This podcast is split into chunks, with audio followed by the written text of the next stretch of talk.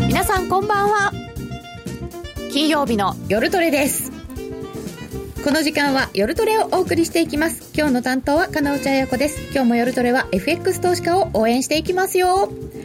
本日のメンバーです。高野康則さん、こんばんは、よろしくお願いします。柳沢博さん、こんばんは、よろしくお願いいたします。ノーディー、よろしくお願いします。ゆきなちゃん、よろしくお願いします。内藤理沙ちゃん、よろしくお願いします。よろしくお願いいたします。今日も夜トレは FX 投資家を応援していきます。皆さんも応援してください。そしてツイッターでどんどんご質問などをお寄せください。みんなと一緒にトレード戦略を練りましょう。それでは今夜も夜トレ進めてまいりましょう。この番組は真面目に FX プライム by GMO の提供でお送りいたします。さて今日は雇用統計の夜でございますが、雇用統計の前にいろんな思惑が出ておりまして、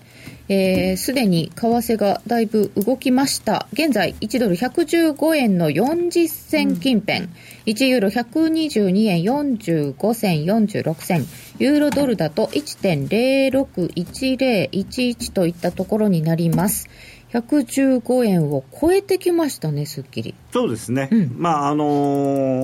げを織り込んでということなんだと思うんですけど、ずっとなんかこの辺でもやもやしてませんでした？もやもやしてましたね、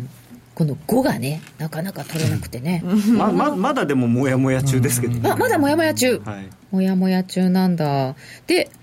あまりその利上げ、アメリカの利上げの陰に隠れて話題にならなかった ECB もあったんですけど、今日はそこからですかね。そうですね、昨日の今日なのでってあれですけど、一応ね昨日あったことなので、はい、まずここから伺っていきましょうか。なんか割とマリオさん強気な感じで、マリオさんになった今ドラギパイセンかなと思ったんですけどマリオさんでしたね。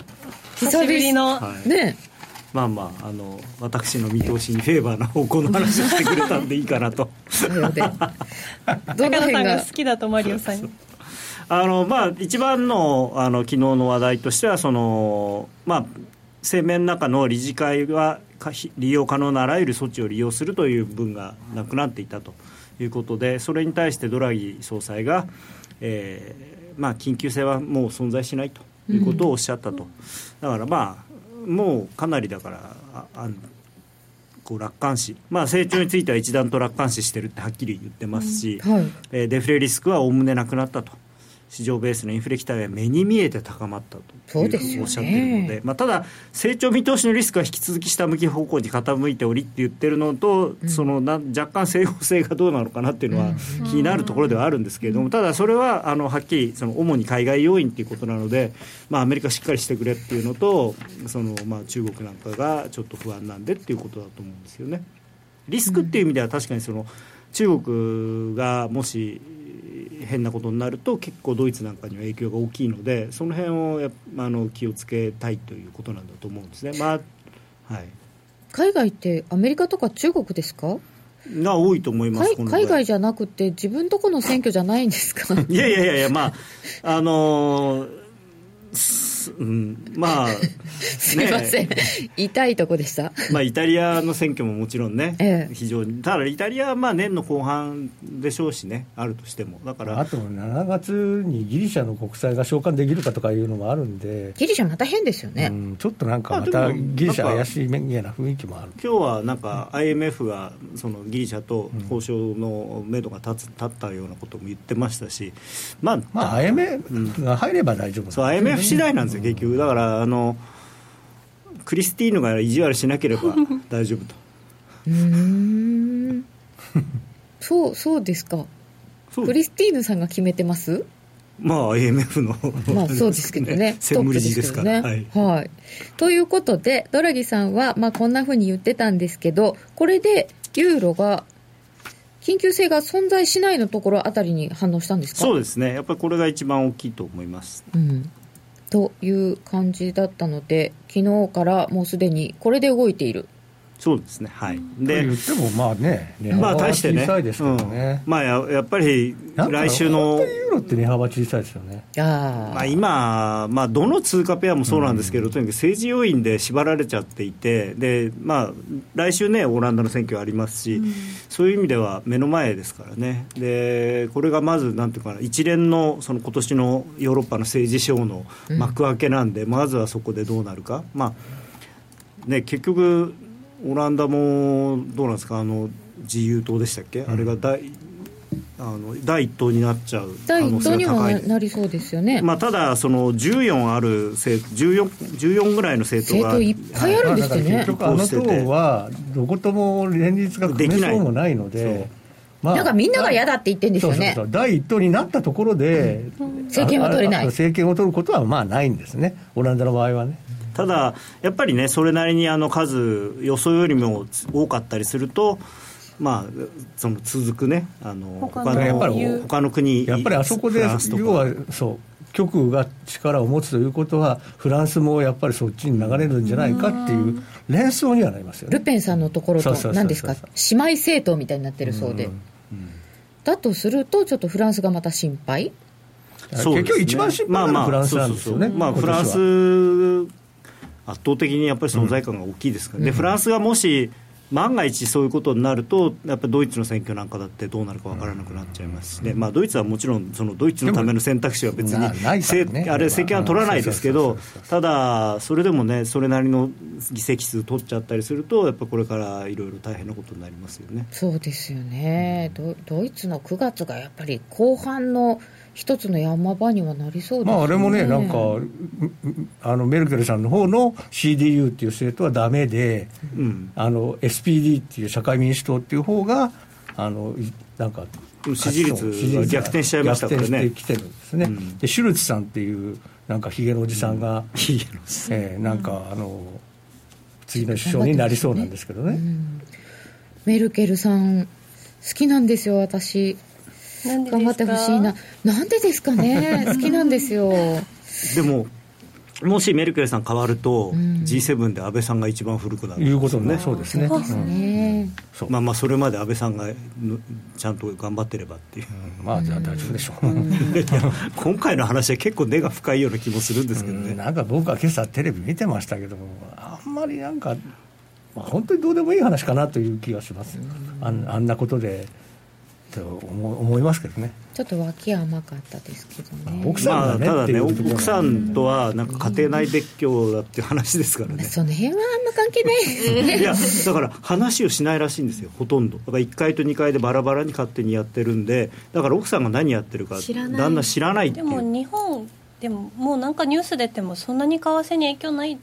ですよね、うん、日本の方はね、うん、だから本当に安倍さんがっていう話になればね、うん、またやっぱ変わりますか。また多少ちょっとやっぱり円高に行くんでしょう。だって株売られますからね。ああ、うん、そっか、それで円高を3期9年にしましたけど、うん、これでこのあと都議選とか7月2日ですかね、うん、せっかく115円をなんか一応むしゃむしゃしてるとは、うん、むしゃむしゃってなんだ、うん、ぐしゃぐしゃしてるとはいえちょっと綺麗に抜けた感あるので、もうちょっとね安定してほしいですけどね、うん、何があ、なんかドル円が、うん、あんまり安定はしてほしくないですねあ、そうか、安定、そうだ、高野さん動かなきゃ面白くないそう、せっせと動いてもらわないとスピードが速いとついていけないんですもん意外とすると ECB の話が終わっちゃったんですけど、うん、インフレ目に見えて高まったって言ってるんですよね。で、はい、2.0% いったんですよね、はいはい、でも利上げしないんですか。あれね、結局一昨日から原油が急落してるんですよ。そうなんですよね。でまた50ドル割っちゃったでしょ、うん、あれ気になる。あれね、あれ見てんですよ、あのドラギさん、うん、それで、うん、あまた下がっちゃって、あじゃあこれはもう 2% ずっとってことないなって思ったんです。あ、まあ、今回のその CPI も原油のせいだよ、うん、あっていうか、ね、やっぱりそれが大きいんですよね、うん、とにかくね、うん、世界中やっぱり原油が高くなったおかげでいろんなことがねちょっと影響が出てる、うん、ね、っていうことですからね、うん。この番組で多分高野さんもおっしゃってたような気がするんですけど、ちょうど1年前って原油がガンガン下がってた時なので、はい、一番安かったことですね。前年比って言われるとすごいこう上がるんですよね。これだからずっと上がってるとかよりもこう前年比で経済統計って出るので、ここでガクって上がるっていうのはありますよね。30ドルとかだった頃ですからね。そうですよね。だから4割高とか、もっとか5割より高いんだ、5割以上高いんだ、すごいですよね。まあでも原油はちょっとやっぱり一般的には50ドルぐらいがいいところで均衡点なんじゃないかっていう人が多いんですけど、なんかもうちょっと下がるかもしれないですね。シェールがやっぱり生産がねまた増えちゃってますからね、そうですね。そうなってくるとどうしても余っちゃうんですよね。でもともと需要もねあんまり伸びてないですし、原油難しい、あれちょっと気になりましたね。まあでも原油安いのは本当はいいことなんですけどね、何回も言ってますけど本来は車乗る人がいやじゃなくて経済のすべてのなんていうんですかファンダメンタルな部分なので、それがコストが安いっていうのは当然いいことなんですよ、でも安すぎると掘る人が困るので、まあまあでも50ドルぐらいだったら別に50ドルいいと思いますよ。26ドル困ったの ありましたね、このままなんかタダになっちゃうのかなって思った時ありました安すぎて。でもあれはサウジがわざとそうしたわけですからね、掘ってる張本人が。サウジそういえば1000人で来るらしいですけどね。あ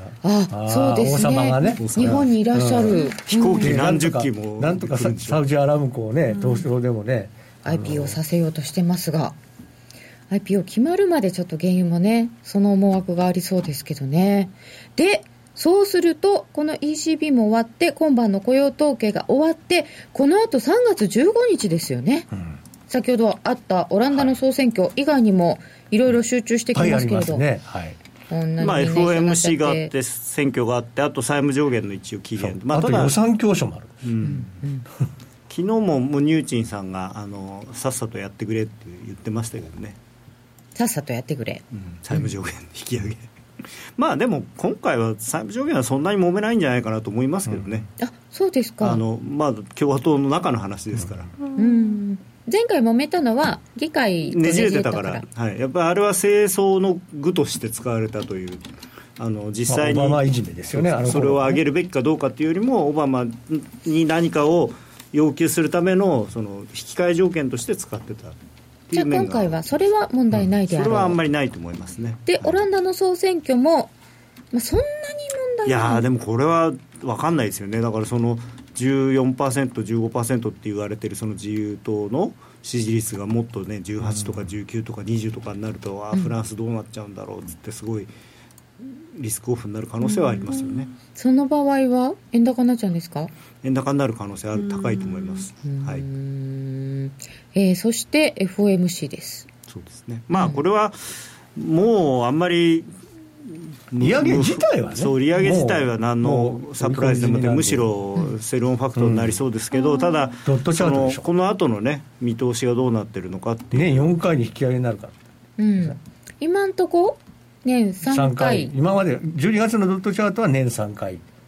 それでもあれ増えたねだったんですよね、そうそれが今回もしかしたら4回に増えるかもしれない、3月があるねっていうのも結構急速に織り込んできたんですけど、その先も続けて、あと3回36912とか369ってだから今はまだ3回としか思ってないので、そしたら369で12月は見送りっていう、そういうことみたいなんですね、予想としては。そうですね。でも3月にやったんだから369ときたらトントントン次は12だろうって行く方が綺麗だろうという声は少しずつ出てる。それだけアメリカの景気がいいってことですか。結局良くなるだろうっていうことなんですね。本当はもうピークに達しつつあったんだけれども、トランプさんが何かやるからさらに延命するというか、成長がもうちょっと長引くだろうという、そういう予想みたいですよ。ただその驚異的なのがまだ何も出てきてないんで、結局予算その絡みのやつって秋にならないとなかなか全て出てこないみたいなので、そうするとまあ先走って FRB がどこまで行くのみたいな、ただ FRB としては多分今月はね、多分ねそのほらオランダの選挙はまあ15日15日にあるけれども、フランスの選挙みたいな大事になりそうなことって今ないんですよ。でここでやっちゃってもそれほど大きな影響になりそうなことが周りにないんですね。むしろフランスの選挙とかの前にやっておきたい。だから6月どうなるか分かんないですからね。だから その時の雲行きによっては6月は逆に言うとそのフランスが何かあったりなんかすると6月は難しくなっちゃうかもしれないですね。だからそれだったら3月にやっといた方がいいかなっていう。最初は3月に前倒しするだけでそうすると6月がないんじゃないの、って言って、ドル円そんなに買われなかったって聞いたんですけど、ただやっぱりこれだけいいですからね、いろんな数字とか、あと発言も非常に強気だし、だからどうなのかな、分かんないですけどね、実際そのなってみないと分かんないし本当に分からない。やりたいのはやりたいんでしょうね。だからね、もちろんやりたいですね。でも結局だから来年の2月までであと3回っていうことなんだと思うんですよ。だからその最後が2月なのか12月なのかってよく分かんないですけど、来年の2月までで2月でイエレンさんが任期が来ちゃうんですね。で続投っていうのは多分ない、もうないでしょうからね、多分ね。自分のいる間にここまでやっておきたいとかやっとかなきゃとかいうのはあるんですか？だと思いますね。そのなんていうのかな、正常化ですから、なんとか正常に近い形で次の方にお渡しするっていうのが、自分の責任だっていうふうに思ってるんですかね。実際にね、もう雇用に関しては、失業率が 4.7%、4.8% っていう、完全雇用に達しているような数字まで来てるわけですよね。ですよね。でインフレ率もついに CPI ベースではもう 2% 超えてきてるんですよ、だったらやっぱり中央銀行の人間ってインフレ率が実際に目の前で高くなるとやんなきゃっていうね、むずむずとこうしてくるんですよ。何かに組み込まれてるんですかね、遺伝子に入ってる、中央銀行遺伝子。上げとかないと下げられないっていう、セントラルバンカーという、あれなんです。セントラルバンカー、そうです。でも上げちゃえば変な話、何かあった時に下げれる分の安心感が増えるから、やっぱりその景気のいいうちに早いうちに早いうちに上げたい気持ちは、しかも正直トランプさんにならなかったらもう上げられないんじゃないかっていう恐怖感があったところが、トランプさんがなって、で財政出動ガーンとやるよっていうから、そのなんていうかな、そのどさくさに紛れてパンパンパンとこう売り上げしちゃえば、次に当然景気っていうのは上がったり下がったりするもんなんで、必ずどっかで下がってくる。で下がった時にちゃんと段階的に金利を引き下げられる。今の状態だともう引き下げね、段階的っつったって2回しかできないんだからそれじゃあ困ると。あとトランプさんが今空席の理事2席あるんだけど、そこに要はなんかハト派っぽいやつをこう送り込んでくるんじゃないかっていうようなリスクみたいなものを今の執行部の人たちは感じてるかもしれない。であとタルーロさんっていう今最ハト派の一人が4月で辞めるんですよ、そうすると3席空席になる。で3人ハト派、トランプさんがトランプ派が、3人 FRB に入ってきちゃったら、もう何もできない。しかも来年議長もね、そのトランプ派が入ってきたらもう本当にトランプさんの言う通りになっちゃう。言う通りになるかもしれない。だから財政出動をガンガンするし、金利を上げないしっていう、そういう株だけが上がるバブルを作るみたいな。そうですよね、ちょっとバブル懸念ありますよね。だったらその前に、なるべく逆にそういう人が入ってくる前に一生懸命こう やっといた方がいいやっていう、多分そういう脅迫観念っぽいのもあるかもしれない。高野さん、今すでにバブルっぽいっておっしゃいましたけど、今回後手に回るのを恐れるみたいなことを言ってる幹部が多いじゃないですか、 FRB 幹部が。それって彼らも意識してるってことですよね、バブルっぽいっていう。株なんかを見るとやっぱりちょっと怪しいなっていうところはあると思いますよ。株ですか？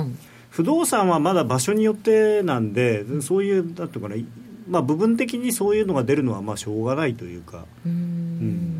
だとすると、もしかするとちょっと引き締めを急いでくるかもしれないと、3月やって6月やってっていうようなことを、イエレンさんが匂わすようなことがあれば、かなりドル円が上がるという。イエレンさんがっていうか、いわゆるドットチャートで、もしかしたらわざと少し強めにするかもしれないんですよ。これでマーケットどういうふうに反応するかなっていうんで、本当は3回ぐらいなんだけど、わざと4回ぐらいになるようにみんなでこう3回かな、4回かな、どっちかなみたいな、そういうのにやるんじゃない。マーケットに聞くみたいな。でマーケットがいやこれは4回でもいいんじゃないのっていうふうになれば、しめしめバーナンキショックみたいなことがなければ、リトマス試験紙ちょっと試されてる感じですかね。実際にやっちゃうとね、なかなか後戻りはできないんで、とりあえずそういうあとバルーン上げてみて風向きを見るみたいな、こんだけね株価が高いところにいますからね、それでどうなんでしょうか。金利どこまで上がるんですかね。それでまあとりあえず 3% になるかどうかというのが、まあ、ポイントですね。 2.6 今 2.6 ですからね、来ました、3%、というところで、ここでドル円のチャートとか見てもらって大丈夫なんですかね、時間的に。高野さんどこで見ます、はい、いいですここで、はい、じゃあちょっとドル円を見せていただいて、まあ、ドル円どんな感じになってますでしょうか。まあ結構この月足のチャートは個人的には非常にいい感じになったなと思ってるんですけど、月からいきますか。1月にドカーンと大陰線が出て、で2月がまあこの基準線を割りそうで結局は引けベースで割らなくて、まあ、ほぼまあこの寄り引き同時の形になって、でまあトレンド転換を示唆するようなローソク足が出た後にだから下がった後に上がってるという、まあ割と綺麗ですよね。これまあこの形からいくと117円台まで上がってもいいんじゃないかなと思うんですけどね、今月今月ですか。今月3月中、まあそんなにねあと2円ぐらいだから別に、まあでも確かに3月10日か今日、まだねまだやっと中旬に入ったところですから、まだ雇用統計ですからまた言ってるまああと季節的にはね、まあ、今年はあんまり話題出てないですけれども、一応レパトリーとかねいう話ももうあんまりないと思いますけどね。ただそういう思惑も出てもいい季節ではありますよね。これは月足でした。月足、はい、であとね週足のチャートとかを見ると面白いのが、まあ、これもね割とこの抵抗体が結局、まあ、当たってないんですけれども、抵抗体を試しに行って失敗してダブルボトムみたいになって上がってきてるんで、支えられたっぽい感じが、はい、このまま上がりそうな感じに見えますよね、週足も。だから黒線もみんなこんな感じになってるんですよ。結構三役好転になってるのが多くて、黒線もそういうふうに見るとやっぱり流れは円安なんじゃないかなと。でもチコスパン引っかかりそう。まあでもここ薄いですからね、すごく抜けますか、あんまり関係ないと思いますね、日足がまた薄いところにいましたよね。そうですね、日足、まあ、これも抜けてきてるんでね、日足は最初からずっと言ってたんだけど、ドルインデックスのチャートとドル円のチャートがそっくりで、それでドルインデックスの方が3日か4日早いんですよ。でね、ドル円がそれを追っかけてるんですよ。で僕はだから今週週初からドル指数と同じ動きだとすればきっと日足は雲を抜けますよって言ってたんです。そしたら本当に抜けちゃったんですよね。ここね、ちょうどねじれてましたしねねじれもね、ねじれも同じところにあるんです。すごいそっくりなんです。ドルインデックスがちょっと先を行ってる、3日から4日早いんですね、もうちょっと早いか、1週間ぐらい早いですかね。これ原油とか金とかとはあんまり関係ないですか、ドル円って。そうですね、ユーロドルの方が原油は普通は相関が高いんですけれども、今回はでもあんまり昨日なんかもね急落してますけど、原油はでもあんまりユーロドルが下がってないし、まあ、むしろドル円が上がってるぐらいなんで、ちょっと普段の相関とは違う感じがしますね。だから原油はなんとなくポジションのやり取りの話っていうか、まあ、なんか買い越し最高って言ってましたよね。で50ドル51ドルのところを切れてきて、まあ、レンジを抜けたっていうんで最初ストップが入って、で今度50ドルって大台割ったんでまたストップ入ってっていう、まあ、ここからさらに売っていくっていうような、別に特に何か出てるわけではないと思うんですけどね、原油に関しては。金も7日続落とかでしたっけ。まあ、でもドルが強いと金は下がるからしょうがないと思った方がいい。あと 金利が上がると金下がるんですよね、そうですよね、米国債の利回りが、こんだけ上がれば金は買えないですよね。さあゆきなちゃんのなんか質問はありますか。原油結構あれです、リンクされるかなと思ったんですけど、そんな対してそれほどでもなかったね。ちょっと、へーって思いました。へーって言ってた、レベルがレベルっていうか、まあなんていうのかな、すごい難しいんですけどね、フェアバリューっていうのはどこにあるのかっていうのは分かんないんですけどまあ物としての値段として50ドル台前半ぐらいが適正なんじゃないかってみんなが思ってるんで、だからまだなんていうかそんなに激安セールになってるわけではないから、この下がってもまあその範囲内まあ、もちろんこれは40ドル台前半とかまで下がってくるとリスクオフになるんだと思うんですけど、まあ、要は結局シェールオイルの生産のコストとの見合いで考えるとやっぱり40ドルを切ってくると今度は彼らがやっぱりまたリグを止めて生産を落とすから、そうすると結局その分需給が均衡の方向に行くからまた50ドルの方向にプライスは上がってくるみたいな、まあ、あれは完全に需要と供給のこの昔の経済学の教科書のこのあれがこう動いてますよみたいに考えたらいいと思います。あれがちゃんとこう成立しない世界が多いですよね、はいはい、昔こう習ったのになっていうそうそうそうね、通貨とかそういうものに関してはなかなか需給って本当のところはどこにあるのかって分からないんだけれども、やっぱり石油はものですから、でしかもその貯蔵するのにやっぱりかなりコストがかかるんで、安いからとりあえず買って置いとこうっていうふうにできないじゃないですか、まあ、国家備蓄とかはもちろんありますよ、中国とか日本とかでもその部分以外に関してはそんなにやっぱり使う分買うしかないんで、使う分以上には買わないし、そうですよね、貯蔵するにもお金かかるし、運ぶにもお金かかりますもんね、で逆にその供給側はすごく気軽に供給を増やしたり減らしたりできるようになっちゃったんで、その今まではその限られた産油国がその国の政策として生産量どうしようっていうふうにやってたのが、今そのリグがいっぱいあって、その民間の人は要は気軽にね、高くなってきたから出す、安くなってきたから今月はもうやめようみたいになって、すごいこう調節が効きやすくなっちゃってる、まあ、技術革新とかですよね。そうですよね、原油もそうですけどコモディティ全般がこうすごい長期のチャートで見ると全部右肩下がりっていうイメージがあって、まあ、まあそれは一つはそのなんていうの、なるべくものを使わないで済むような技術が進んできているのが一つあるし、ま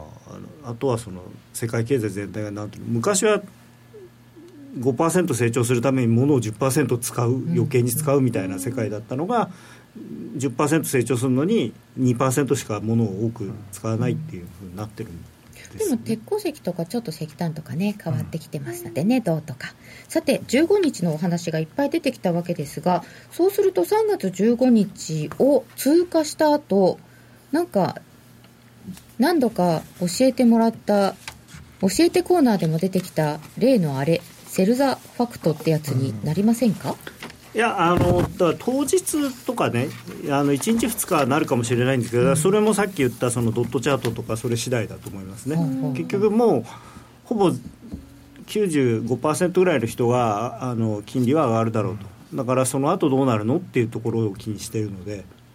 やっぱり一番気になってるのはアメリカの金利っていうことですよね、のペースですよね、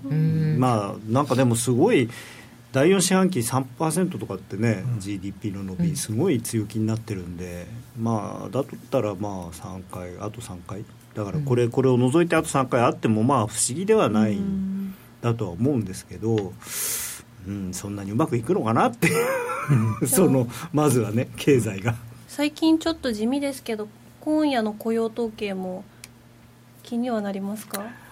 今夜の雇用統計はまあよっぽど例えば1桁とかが出るとびっくりして売られると思うけれども、まあちょっとぐらい良くても別にだからっていう、そのまあどうせ来週金利上がるんだよねっていうしかないし、だからまあ悪い時のリスクの方があるのかなと思って ADP もあんなに強かったし、もう来週金利上がるってみんな思ってるところで3万人とかっていうのがあるとそれはあります怖い時ありましたよね、ないと思うけど、でも今日はないでしょう。で ADP も何も誰も信用できなくなっちゃうじゃんそれ3万とかって、ADP はねすごくなんか計算の仕方変えてからすごく当たるようになってる。 ADP はね去年の10月にね算定方法変更したら、それからはねちゃんとねほとんどは外れなくなって、そうなんですね。なんか ADP って昔はなんか昔は雇用統計がダメになるみたいなイメージが、今はね本番が今はね合ってる、まあ、でも今日はね映画もディズニーだしそうあんまないかなとそうですかジンクスのある映画ではないしそうそうそう、なんかアノマリーっていうとこのジブリの法則が真っ先に取り上げられて NHK でまで言われていてどういうことだ、逆にこれからディズニーが歴史を作るかもしれないですよもしかしたら、ね、はい、ディズニーやるとバク倒すみたいな3月の15日のお話などを中心に伺ってまいりました。この後教えて高野さん、柳沢さんコーナーがあって、今夜はどっちがあるので、その今夜はどっちのところで雇用統計のお話を詳しく伺っていきたいと思っております。それではここで一旦お知らせです。グローバルヘルスカフェ。途上国へ赴き、医療システム全体の向上を目指すグローバルヘルス。番組ではマスターの明石医師とカフェの常連客が国際医療協力を取り巻く技術革新や経済の動きなどの新しい潮流について語り合います。放送は毎月第3火曜日午後5時30分から。どうぞお楽しみに。日本を代表する宗教学者木野和義さんが説いた昭和の名講話集消防現像に学ぶ CD 版好評発売中。難解と言われた道元禅師の教えが分かりやすい木の節で今鮮やかによみがえります。お値段は税込 16,200円、送料が別途かかります。お求めは 03-3595-4730 ラジオ日経通販ショップサウンロード、またはネットショップサウンロードまで。教えて高野さん、柳沢さん。教えて高野さん、柳沢さん。こちらのコーナーでは高野さんと柳沢さんに投資についてのワンポイントアドバイスをいただいていきたいと思います。ここの読み方ね、みんな毎週毎週頑張るんですけど、なかなかこうね、いろんな声がありますよね。金内さんのおかげでちょっと高くなってすごく嬉しいです。ゆきなと私が低いから今上げてみた。ありがとうございます。すいません。はい、今週は先週ちょうど高野さんの教えてコーナーなかったので、新しい勉強というのがなかったんですけど、今週は一体何が新しい勉強。先週は新しい勉強がなかった。責められてますよ高野さん。なんでしょう、サボちゃん。なかった。いやいや、進行表になかったんですよ。そうなんですか。どうで攻めてましたよね。いろいろ知りたいなっていう。難しいですね、日本語って本当に。さあお願いします、高野さん。そうですね、何の話しようかな今日。先週は準備してたけど、はい、進行表なくて、はい、いやだから今週もないのかなと思ってた。ないのかなと思ったら、どうやら生まれた。どうやらあったみたいな。どうやらあったなんかね、はい、はい、じゃあちょっと今日せっかくなんで雇用統計が出るので、はい、雇用統計のお話というかですね、雇用統計絡みの話なんですけど、まず雇用統計っていうのは、みんなよく分かってると思うんですけど、雇用統計という数字はないんですね。はい、雇用統計というのは実は経済指標が何個あるのかな、40個ぐらいあるんですかね、全部で、うん、40個から50個ぐらいある数字の総称、まとめて雇用統計って言って、はい、で主に我々が見てるのは、非農業部門雇用者数の増減と失業率と平均時給の伸びと週平均労働時間と労働参加率と、この辺までを普通見てるんだけど、はい、結構ね、そのホームページを見るとすごいのが、もう年代別20歳の代の、しかも男性、ね、女性、書き方いいのかな、ホワイトとかね、ありますね、ブラックとかね書いちゃう。ブラックってすごいなと思って、書き方、なんかすごいですよね、それ本当に、今時そんな言葉使っていいのかな。業種とかすごい細かく分かれてるんですよね。もうでね、細かいとこ見出すとね、すごいもう頭おかしくなるんだけど、ただこの非農業部門雇用者数っていうのが最近ちょっと信頼性がこう揺らいでいると僕は思っていて、季節調整がね、ものすごいんですよ。で元の数字見ると、なんかマイナス80万人なのに季節調整かかってプラス20万人とかね、先月とか本当そのぐらい100万人ぐらい季節調整してるんですよ。でそれで前の年と何十万人もその季節調整の数字が違ったりして、私統計学者じゃないんで、どういう根拠でそういうことをやってるのかあれなんですけど、なんか結構こうなめなめやってんじゃないのみたいな。でもなんかそういえば今年って大寒波みたいなのなかった。確かにね、天気いいんですよね、今年はね、天気は良かった、毎年ね、お決まりの寒波が過ぎて、そうそう、なんかまたどうせ寒波のせいでしょみたいな言ってたのが、今年は分かんない、また2月に3月に大雪とか降るかもしれない、ニューヨークでポーラスターかなんかの時は何年前でしたか ね、すごかったですよね、ポーラスター、なんかそういうふうに言われていた大寒波が来た時があって、ニューヨークで吹雪になっちゃって、それでだから3万人とかだったんじゃないかな。でもそれは季節調整どうなってんだろうみたいなねでもそんなに調整しちゃったらもう元の数字も分かんなくなっちゃうっていう、ね、今年は一部担当担当みたいですね。そうですね、はい、で結局この間 ADP がすごくいい数字だったのも暖冬のせいで建設従業員がすごく増えたという、うん、あでもなんかどこかは建設とか山の工業とかが増えてるから、はいはい、トランプ効果だって書いてたんですけど、あとね高いだけかもしれない。あれが ADP は2001年からなのかな発表してるんですけど、今回製造業がプラス10万6000人かなんかで、その統計発表始まって以来の、うんいい数字だったんですよ。でそれもほらメイクアメリカグレートアゲインで製造業をアメリカに戻すって言ってるのが、まさかそんな1ヶ月や2ヶ月で結果は出るわけないんですけど、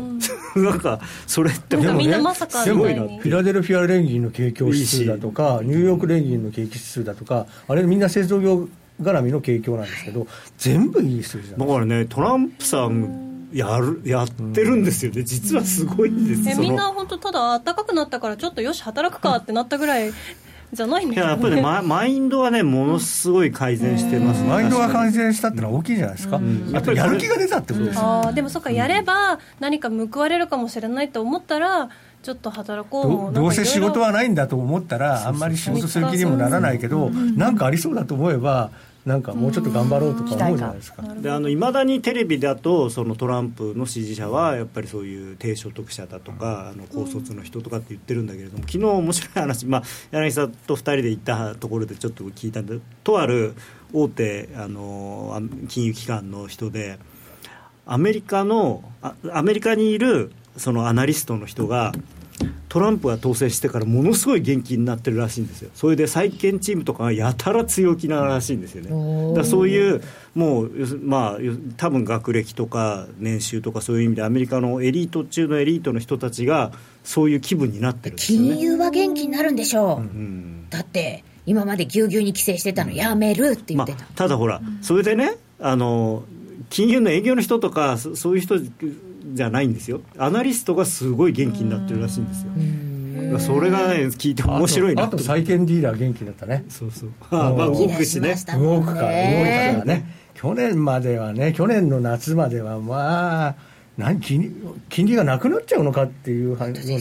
世界だったじゃないですか。もうでやる気もなかったですよね、あんなんじゃね。ないですよね。10年債で 3.6% とかいってるんでしょ。すごいですよね。じゃあそんな元気も出てきましたが、教えてコーナー的にはそうですね。だからその経済っていうのは景気っていうじゃない、景気っていうぐらいでやっぱ気持ちがすごく大きくて、みんなが気持ちが明るくなって前向きになると、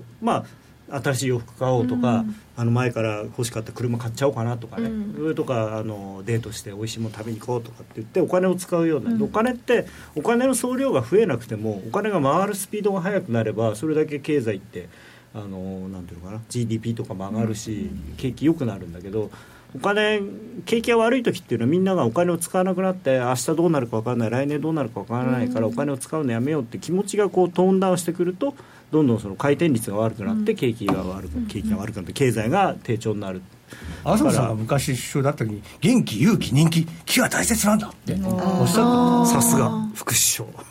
相でも本当気はそうなんですよね。そういうことなんですね。病も気からって言いますしね、そうそうそう、だから経済ってほらその国にとってのなんか健康みたいなのバロメーターみたいなもんだから、やっぱり気持ちが萎えるとダメなの。その雇用統計も数字がいいと、だ雇用統計も結局もっとこれから景気が良くなって仕事が多くなるぞって思えば、じゃあちょっと人雇おうかって言って良くなるわけ。これ雇用統計も中 の, そのたくさんある数字の中で重要視される数字ってどんどん変わってきてます、いやそうですね。非農業部門雇用者数っていうのが伝統的に一番重視されていて、あと失業率もそうなんだけれども、だから最近はその平均時間給っていうのが以前よりももっと注目されるようになって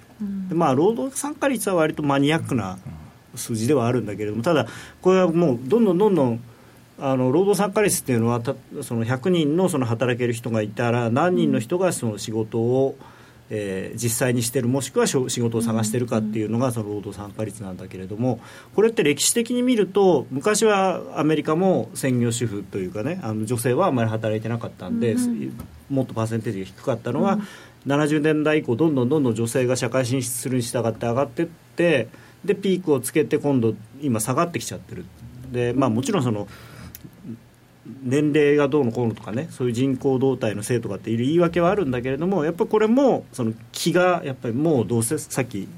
彼が言ったみたいにその、まあ、どうせ仕事探しちゃって見つかんないやっていうふうにとか、もうこの何年も就職活動してるのに見つかんないからもう疲れたよ俺いいよってなっちゃってる人が結構増えてる。だからまあ、失業率は逆に下がっちゃうんですよね。失業率は良くなる、そう、それは変な話なんですよね。そういうだからそうするとU6 とかっていう数字を見ようっていう話になってきて、まあ、今はここには書いてないですけど流行りは U6 なのかなっていうところですよね、U6 もっと広い範囲の、広い意味の、だそのパート、本当はフルタイムで働きたいのにパートしかなんていうの、パートの仕事しかもらえてない人とか、あとはその就職活動自体をちょっとこうやめちゃってる人とかっていうのも含めた失業率、と雇用統計と一口に言っていますが、はい、見るべきものはいろいろあるし、平均時給が最近重要になったり、ちょっとやっぱりね、その時によって必要なものも変わると、まあ、あとは気持ちが大事なんでみんな気持ちを前向きにさて、今日はこの雇用統計によってどう動くかというのが一番の問題ではございますが、そういう時にやっぱり事前の織り込み度合いっていうのを結構気にしますよね。そうですね、で、まあ、いつも前座さんを持ってきていただいてるんですけれども、前座の指標もいっぱいあって、で先ほどお話が出ていたその、フィラデルフィアの連銀の景況指数なんていうのは製造業の指数ですし、はい、これもソフトデータだから気分が結構影響しますよね、この辺が気分指数、ハードデータとソフトデータとか言いますか、はい、そう言いますね、要はハードっていうのは事実を示すものです、生産とかそう GDP が工業生産だとか GDP だとか、あと雇用統計 の、 その非農業も雇用者数なんかも事実ですから、まあそのね、季節調整の問題を置いといて事実かどうかちょっと、まあ、そういう事実はハード指標と言います、でこういう景気だとか信頼感指数だとかミシガン大学なんとかというのは、ああいうのは気持ちの問題を表すものなんで、ソフト指標で、この後のコーナーで柳沢さんからまた前座たちのおさらいをしていただけるということで、ここでお知らせがあります。お知らせいきます約定力で選ぶなら FX プライム by GMO、 レートが大きく滑って負けてしまった、システムダウンで決済できず損失が出たなどのご経験がある方は FX プライム by GMO のご利用を検討してください。 FX プライム by GMO では数多くの勝ち組トレーダーが認める約定力と落ちないサーバで安心してお取引いただけます。FX プライム by GMO のホームページでは勝ち組トレーダーのインタビュー記事を公開中。勝ち組たちの取引手法を学びたいという方は真面目に FX で検索を。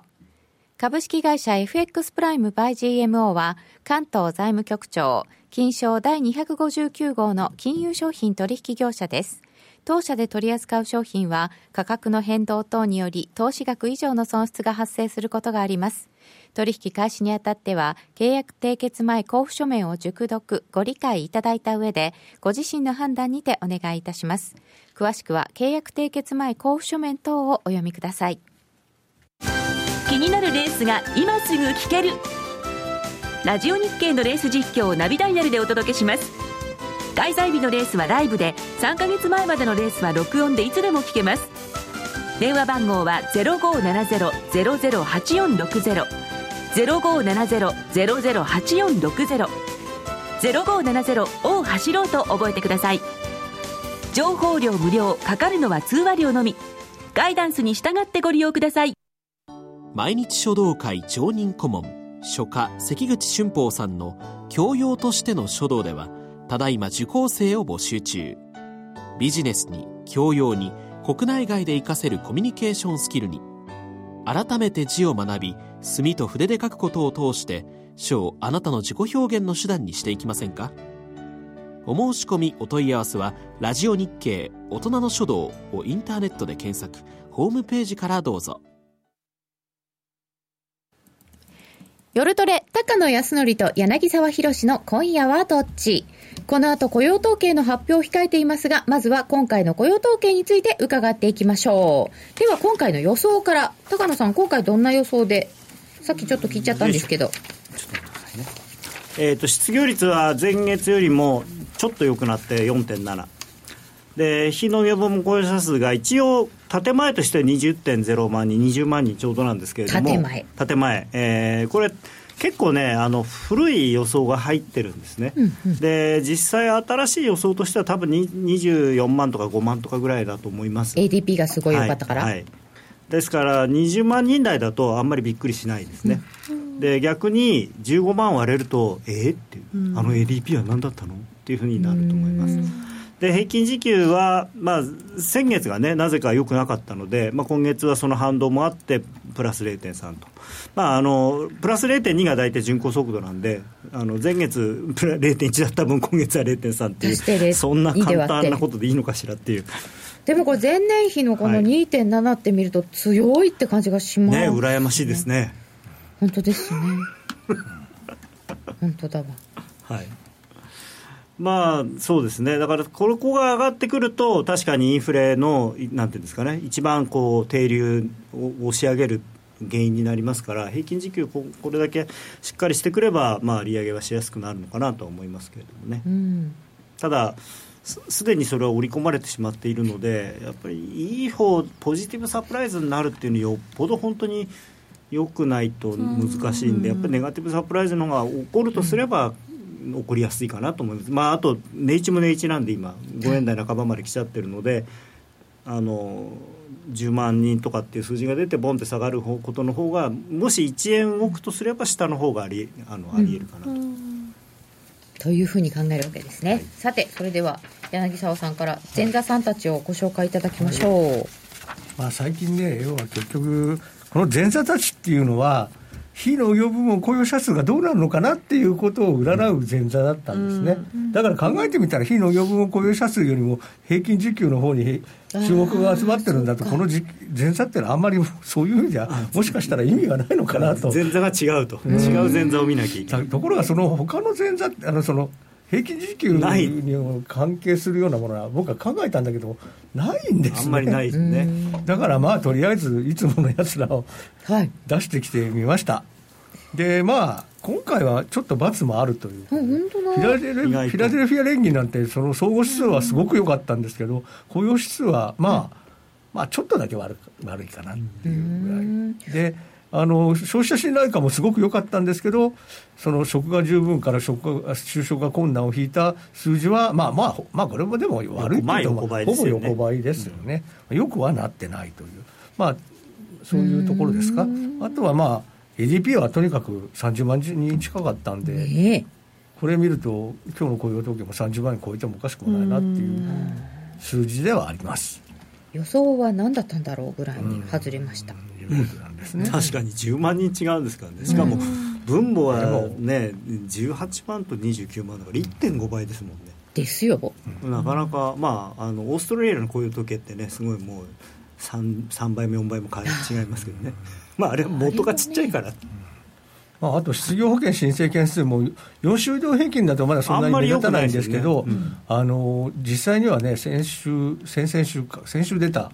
数字なんかは22万人台とかいうとてつもない数字が出てましたから、やっぱりもう失業保険を申請する人自体がもういなくなってるという、完全雇用に近いですっていうのが、だからそういう中で天候が良くて、その建設労働者とかそういう石油関連の労働者とかが増えると、当然 ADP のような数字がボーンと出てくるのもおかしくないし、そういう状況になってくるとやっぱり賃金もさすがに上がるかなと。人手不足なんですよね。アメリカもね、日本と同じで、とにかくトラックの運転手がいないのは大変なんだって言ってましたね。トラックの運転手、そうだ、シェールもなんか運ぶのが大変。砂を運ぶ人がいないとかって言ってましたね。言ってましたテレビで。で、あとなんかウーバーみたいにして、普通の人が荷物を運ぶサービスもできてるんだって。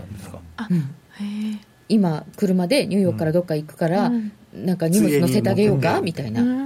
だけど心配ですよね。すごく心配ですね。なんか登録制にするとか、なんかそれでまたそういう。でもなんかね、アメリカってね、荷物に対する考え方が日本人と違って、配達あるじゃないですか、こういう小包みたいな、宅急便みたいな、ああいうのも別にその家に持ってってもそこの住んでる人に渡すんじゃなくて、玄関の前にポーンと置いてくる、置いとくって。そうですか、うん、でも不思議ですよね。日本の方が置いといても平気そうなのに、そうアメリカってみんなね、何でもポーンと置いとくんですって。だから僕はね、アマゾンがドローンで配達するって聞いた時にどうするんだろうと思ったら、置いてくんだから別にドローンでもできるんですよ。上からボンとかを落としちゃったりして、うん、それ日本人は嫌ですよねきっとね、うん、そうですね、うん、ゲームが壊れてしまう、うん、そうですね、ワイン割れちゃうよみたいな。確かに、みんな自分が運んでもらうもののことだけ考えてますね。さて、それではそろそろ今夜の雇用統計を予想してみたいと思いますが、FOMC で売る気満々みたいだから、それなりの数字でも上に行きそうな気が。深刻な人手不足、雪ナッチ海で取ってきてもらおう。釣りだからね。なんかさっき雇用統計前に 115.50 にタッチして気持ち悪いぞって、なんか怖いってコメントいただきましたけど、一瞬タッチしてましたね。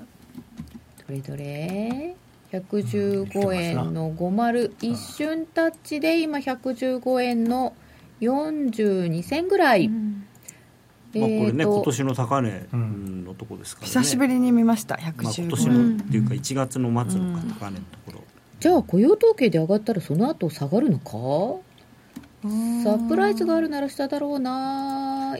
やはり注目は平均時給かな、伸びに持久力があるか、あ、そういうことだったのか。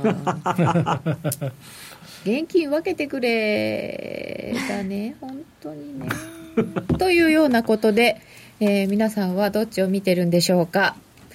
115円の50まであったということですが、雇用統計22時30分発表で、22時40分10分後はどうなるを予測してみましょう。皆さんも予測してみてください。10分後ですよ、10分後、今が115円の41銭で、一旦ちょっと上を試したということはどうなんですかね。なんか30分から40分ね。予想しますよ、予想しますよ、はい、上と下と横、はい、上と下と横、はい、じゃあ上からいこうかな、上の人、下の人、横の人。まあ確率で言えばもしかしたら上の方が多いのかなと思うんですけど、はい、大きく動くとしたら下の方なのかなっていう、ね、うん、で大きく取りたい高野さんが下、はい、で柳沢さんが上予想、堅実、はい、10分後なんですもんね。でもあんまり今上やっちゃうと来週また本当に FOMC でってセルオンファクトになっちゃいそうなるんじゃないですか。なんとなく1回はそうなりそうだよね。今一旦下に振っておきたいという感じですか。そういった方が来週そんなにね、セルオンファクトにならなくて、まあ、金利の上げを素直に交換してドル高とじりじりと。じゃあなんか今日は一旦出尽くし売りぐらいな感じで、でもそんなにサプライズがあって下げると思ってるわけじゃないんですよね、まあ、そんなにね、だから3万人とかにはならないでしょうからね。ただ10万人台だともはやサプライズなのかもしれないですね。うんうんうん、みんなの予想がすごく高くなっちゃってるので、やっぱりその ADP に対する最近結構あいつ当たってるじゃんっていうのがあるんで、まあ、28万とか出てもあんまり不思議じゃないっていうか、みんなもう期待はもうすでにね、織り込まれてますよね、まあ、だからこそ115円50銭まで来てるんだもんね。そう、まあ、そうそうそう。でも柳沢さんはこれよりもうちょっと上があるかな、うん、まあ平均時給が良ければやっぱりさっきの FOMC のその、うん、4回目っていうのを考え始めるかなっていう、それを織り込みに行き始めると、うんうん、そうすると、まあ、10年債も去年の12月の 2.63 というところを超えてくると、2.65 から 2.7 万の間ぐらいまでいくかなと。 2.63 超えてくる、うんうん、そうするとドル円でいうと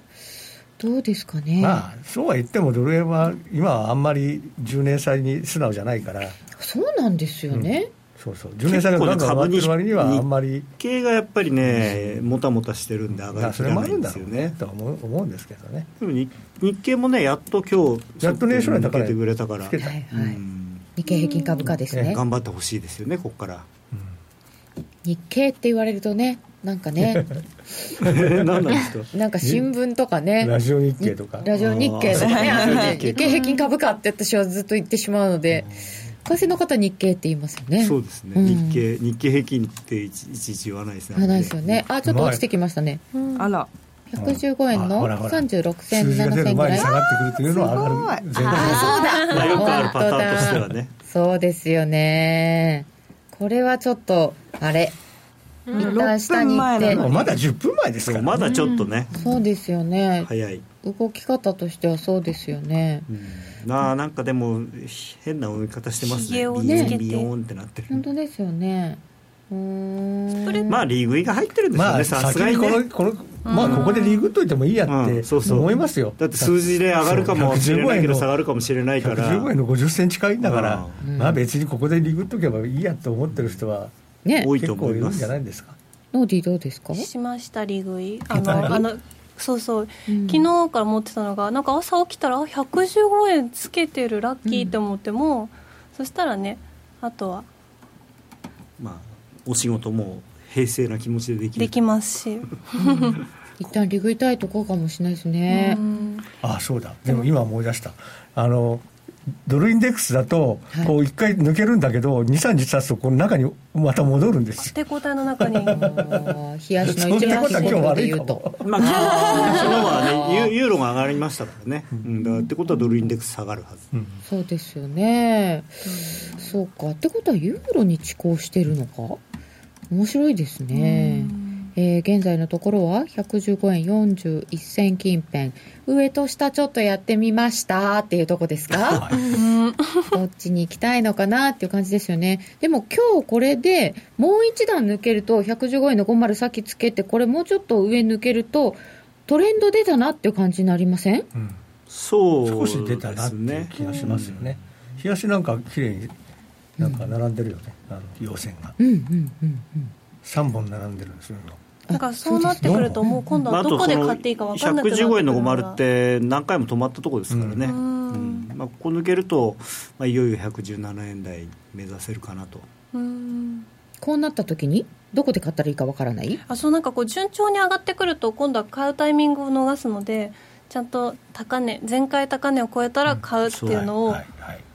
ただ純粋に、バスに乗り遅れる。そうなんでも、なんかこう前回高値を超えてくると、今度はなんか本当に買っていいのかなっていう気持ちになっちゃうから、みんながそう思うから、もっと上がる。そういう時にちゃんと買えるように、次こそは。それはね、考え方の違いで、要は前の日の高値を超えるってことは、ものそれぐらいすごいエネルギーがあると思う。誰かが買ってるから上がる。そうですよね、みんなが欲しいから上がってるんだから、素直に買ってみて。 あとはその前の日の高値を抜けた時になんで上がるかっていうと、前の日の高値が近いと売る人がいっぱいいるんですよ、あなたみたいな人たちがいっぱいいるんです。私たちじゃない、私みたいな人たちで、とにかく逆張りっていうのは、前の日の高値、年初来高値とか聞くと売りたくなるのが逆張り投資家の常なんですね、そういう人たちがいっぱいその辺で、その手前で売ってるわけですよ。手前ですよね、高値の手前で売ってるわけですよ。でそれが高値を超えると、ショートカバー入ってくるんです。と言ってる間に、買えないねと言ってたら115円34銭ぐらいに落ちてきておりますが、どうなるんでしょう。このコーナーは真面目に FX プライム by GMO の提供でお送りいたしました。ラジオをお聞きの皆様とはそろそろお別れの時間となっております。いよいよ雇用統計の発表が近づいてきました、事前の予想とすると、だいたい20万人以上は増えるよね、ちょっと強めの予想になってきております。この後は雇用統計の発表、ユーストリームの延長戦で詳しくお伝えしていきます。お時間のある方は引き続きユーストリームでお付き合いください。それではさようなら。さようなら。